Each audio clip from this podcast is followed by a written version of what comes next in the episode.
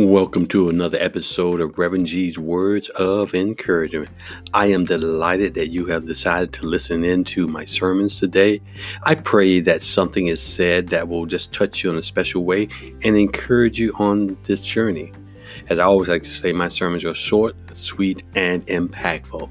So please listen to today's show. Is there something you've learned, uh, liked? Please feel free to share it with family and friends and everywhere on your social media. Thank you and enjoy the show.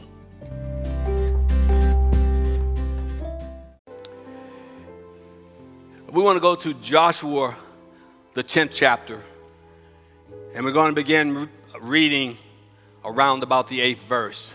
Once again, Joshua, the 10th chapter. I want to read into your hearing, beginning at the 8th verse, and walk through a few of these. If you're there, say amen. amen. And the Lord said to Joshua, do not fear them, for I have given them into your hands. Not a man of them, man of them shall stand before you. So Joshua came upon them suddenly, having marched up all night from Gilgal. And the Lord threw them to a panic before Israel, who struck them with a great blow at Gibeon and chased them by the way of the ascent of Beth-horon and struck them as far as Azekah and Makkedah. And as they fled before Israel, while they were going down the ascent of Beth-horon, the Lord threw down large stones from heaven to them, as far as Azekah, and they died. There were more who died because of the hailstones than the sons of Israel killed with the sword. At that time, Joshua spoke to the Lord in the day when the Lord gave the Amorites over to the sons of Israel. And he said in the sight of Israel, Sun, stand still at Gibeon, and moon in the valley of Ajalon. And the sun stood still, and the moon stopped, until the nation took vengeance on their enemies. It is, is it not written in the book of Jashar? The sun stopped in the midst of heaven and did not hurry to set for about a whole day. There has been no day like it before or since when the Lord heeded the voice of a man, for the Lord fought for Israel. So Joshua returned and all Israel with him to the camp of Gilgal. If you would bow your heads in a moment of prayer. Dear God, we thank you now for this moment in time where your word is going to be delivered. Right now, God, we're praying that you would remove any distraction that would keep us from hearing what you have to say in this message. Lord God, we pray that someone's heart mind would be changed after hearing this message, that they would be encouraged. And now, Lord, I turn this prayer to me. I pray that you allow this preacher to decrease, that your word would increase. I pray that you give me the strength and the courage to pour out that which you gave me privately, publicly at this moment in time. Is in Christ's magnificent name we pray. Amen and amen. In preparing for today's sermon, I began to reflect on a commercial that I'm assuming most of you have probably seen or will see. And it's a commercial about two, it's an insurance commercial, and it's a commercial about two individuals in this story. And on one side of the story, there is this young lady who appears to be receiving her car, or first car, from her father. And then on the other side of the equation, there is this business executive appear to be returning from a meeting to find his car vandalized and in destruction. But the plot of the commercial is that they use the same words to describe different circumstances and situations. And on one breath, there is the young lady when she sees a new car, she says, Is this my car? Then on the other side of the equation, there's the business executive who says he looks at his car and sees the hood up and the tires are off, and he says, Is this my car? And then we switch back sides and we see the young lady says, This can't be happening to me. And then the business executive says, this surely can't be happening to me.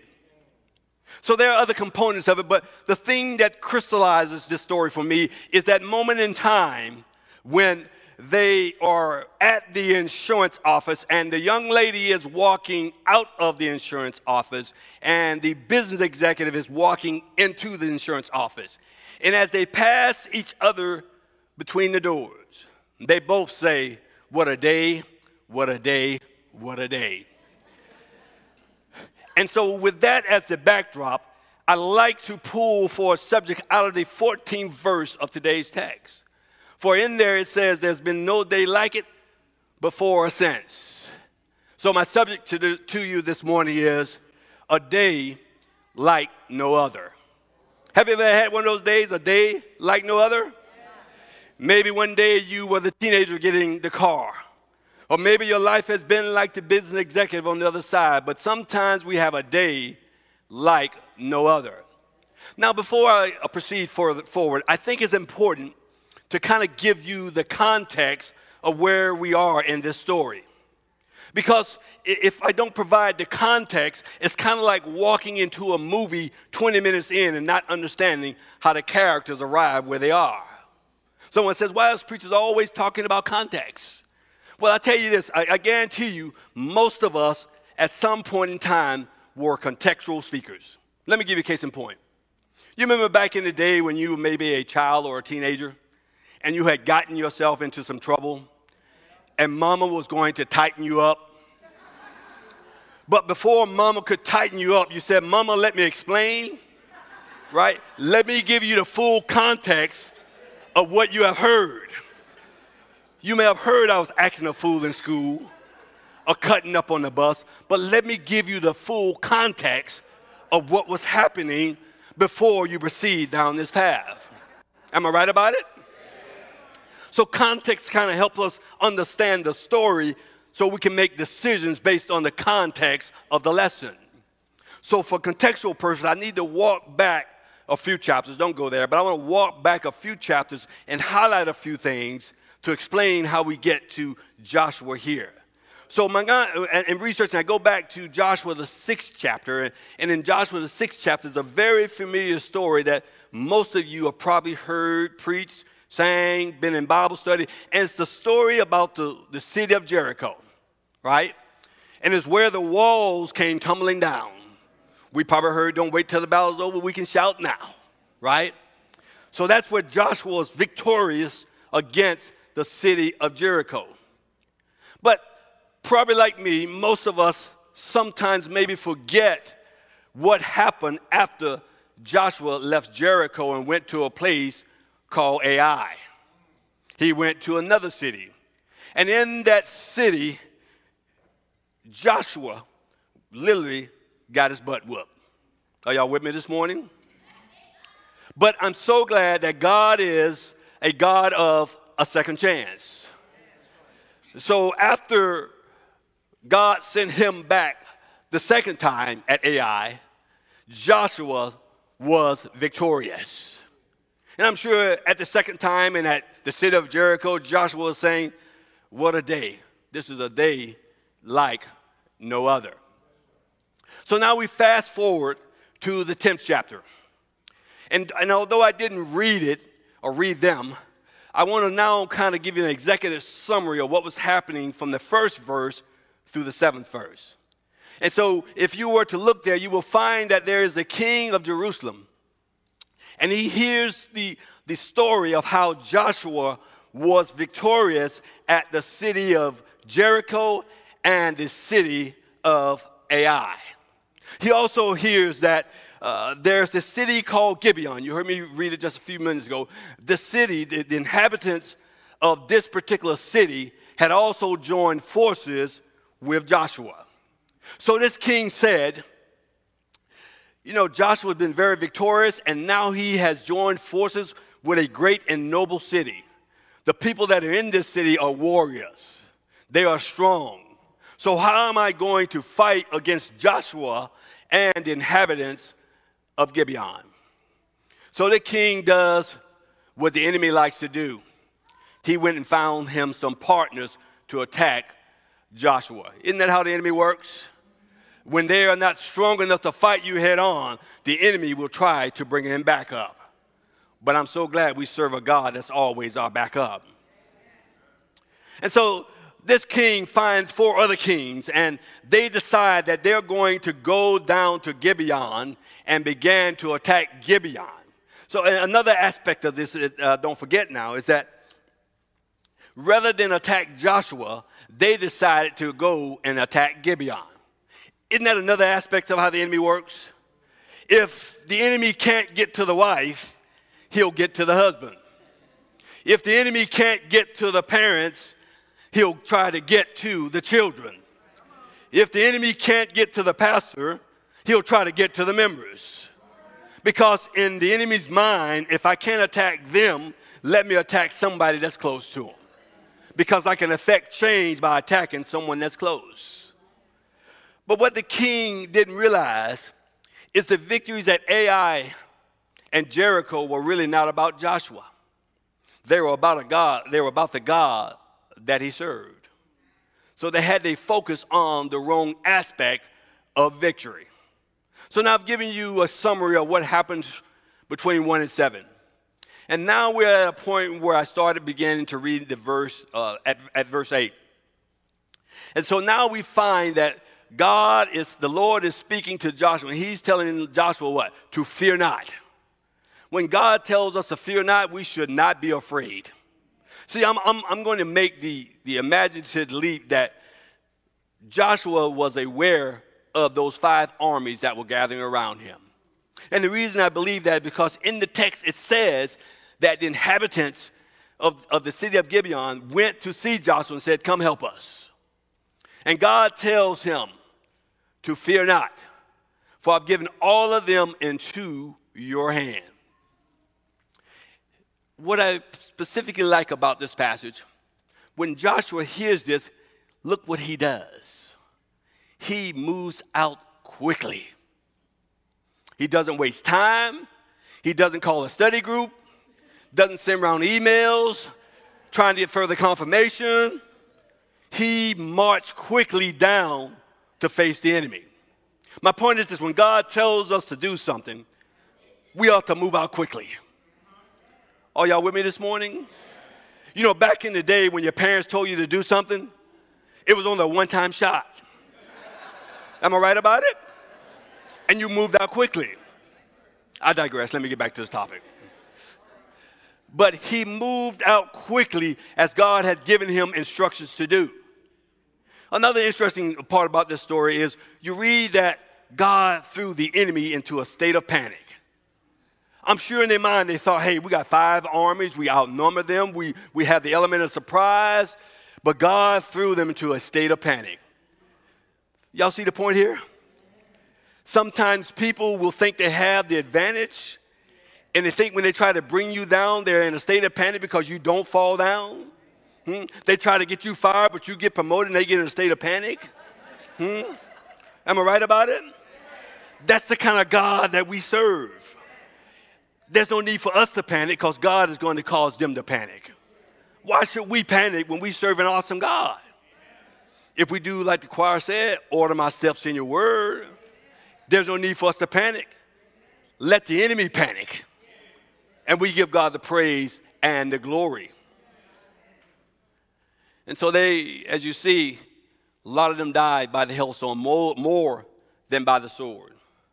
But the key aspect of the story is this Joshua tells the sun to stand still, tells the moon to stop. When I first read this, again and again, one might think, wow, God was able to stop the sun and the moon. But then I'm reminded who made all of this stuff, right? Who hung the stars in the sky? who breathed breath in our bodies to give us life. If we serve a God that can raise the dead, surely he can stop the sun. Surely he can stop the moon. But he says, sun, stop still. And the moon, stop still. And the text says, Is it not written in the book of Joshua that the sun hung in its orbit a full day. Can you imagine that?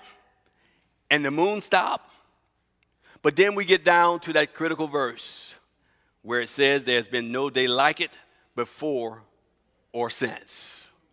No day even close to what Joshua was experiencing. And in that moment, they had victory over the enemy.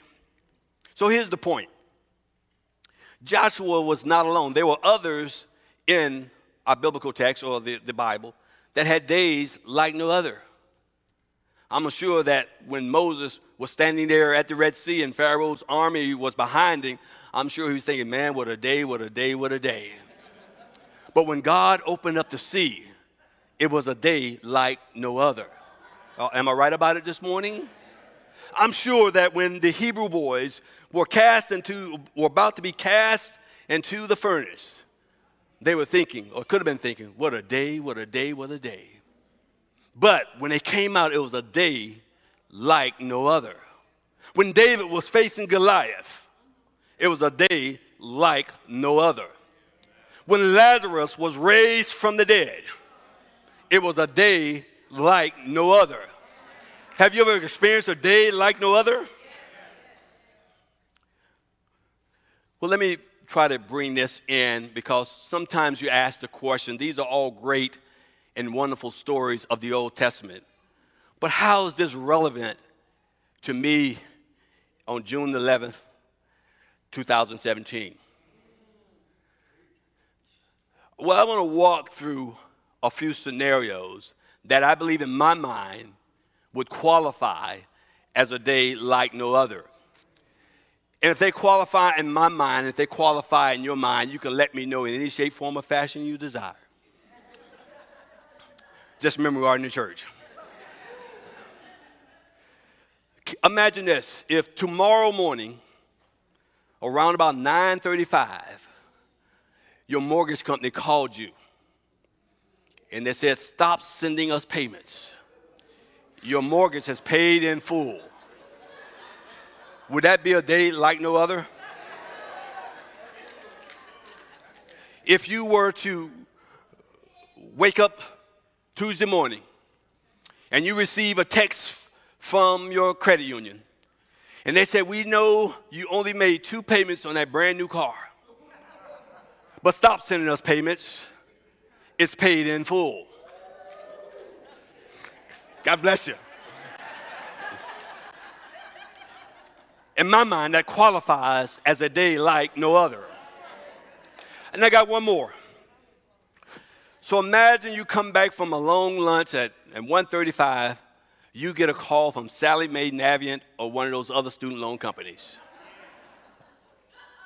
And they told you to stop sending payments, that all of your student loans were paid in full. But wait, wait a minute now. And they tell you everything that you paid, we're going to refund you back.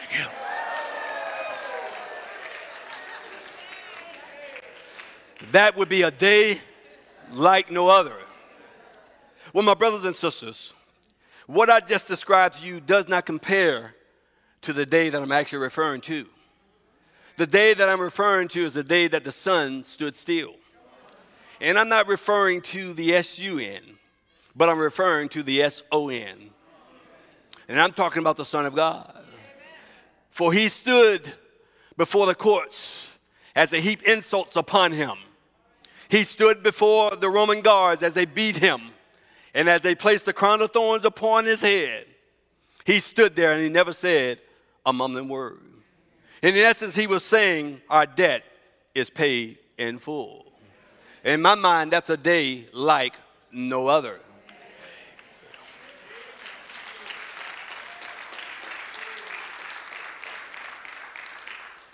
And just as Joshua had the victory when the sun stood still. We have the victory when the sun stood still. For the Bible says he got it with all power in his hands. It tells us to cast our cares upon him, for he cares for us. That's the kind of God that we serve.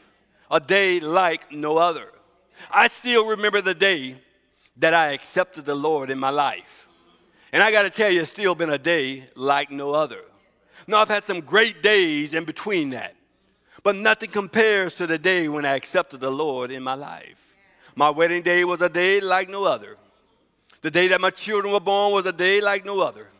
The day that my grandchildren were born was like a day like no other.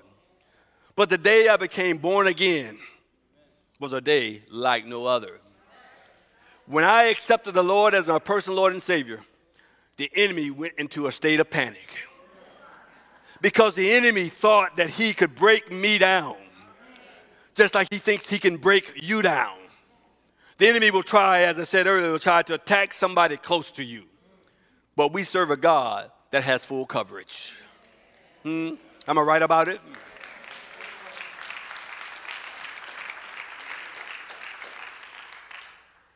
And just as Joshua celebrated the victory, we should always celebrate the victory, victory in Jesus Christ. God bless you.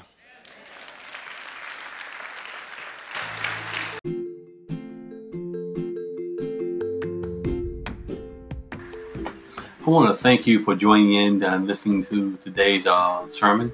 I pray that it touched your heart and that it will encourage you uh, tomorrow, the day after, and any days in the future. So God bless, and please feel free to come back and join us again. Thank you for listening.